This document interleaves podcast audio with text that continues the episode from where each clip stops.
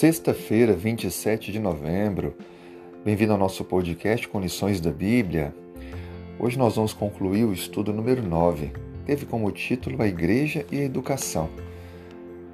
É interessante notar que Cristo, ele, com a apresentação do Sermão da Montanha, ele atacou a grandeza humana, mostrando que ela não deve ser uma aspiração humana, mas que ela deve estar subjugada ao amor, ao amor altruísta, ao servir ao próximo, ao lutar nesse mundo para preparar-se para o reino eterno e atrair o maior número possível de pessoas, compartilhando a verdade, sendo luz, levando Cristo aos outros.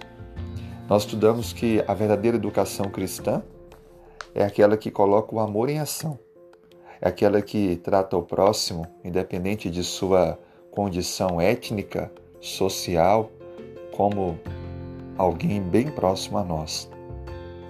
Aprendemos também que somos chamados a viver como luz, glorificando a Deus e testemunhando os ensinos de Cristo, amando ao próximo como a nós mesmos.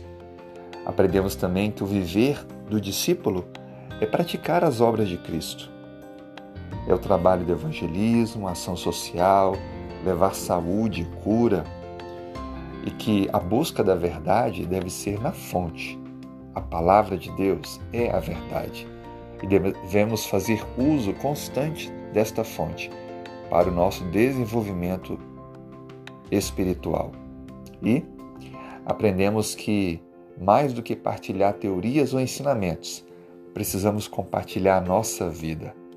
Fazer tudo por amor, buscar não recompensas humanas, mas colocar-se diante de Deus para amar, servir, fazendo com que a nossa existência possa partilhar a verdade que Cristo é o nosso único Salvador, de que Deus nos fez a sua imagem e semelhança. Que alegria podermos ser chamados de cristãos, representantes de Cristo nesse mundo em trevas Seja você hoje a luz para o mundo. Resplandeça, brilhe por Jesus. Que as pessoas vejam em sua vida traços da divindade. Um grande abraço e que Deus o conduza.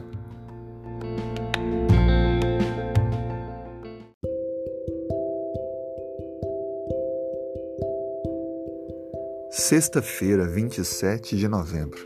Se puder, feche os olhos e vamos falar juntos com Deus. Senhor, louvado e exaltado seja o teu nome. Obrigado, Senhor, porque temos a ti. Obrigado porque não nos desesperamos como aqueles que não têm esperança. Obrigado porque o Senhor nos alimenta de fé e o Senhor nos dá a certeza de um novo amanhã. Tantas provas, tantas lutas que temos enfrentado, alguns até mais. Te pedimos, ó Pai, que dê forças para não abandonarmos a fé, para não desistirmos desta carreira cristã e que permitamos que o Senhor Jesus possa ser resplandecido em nossa vida cotidiana, pessoal.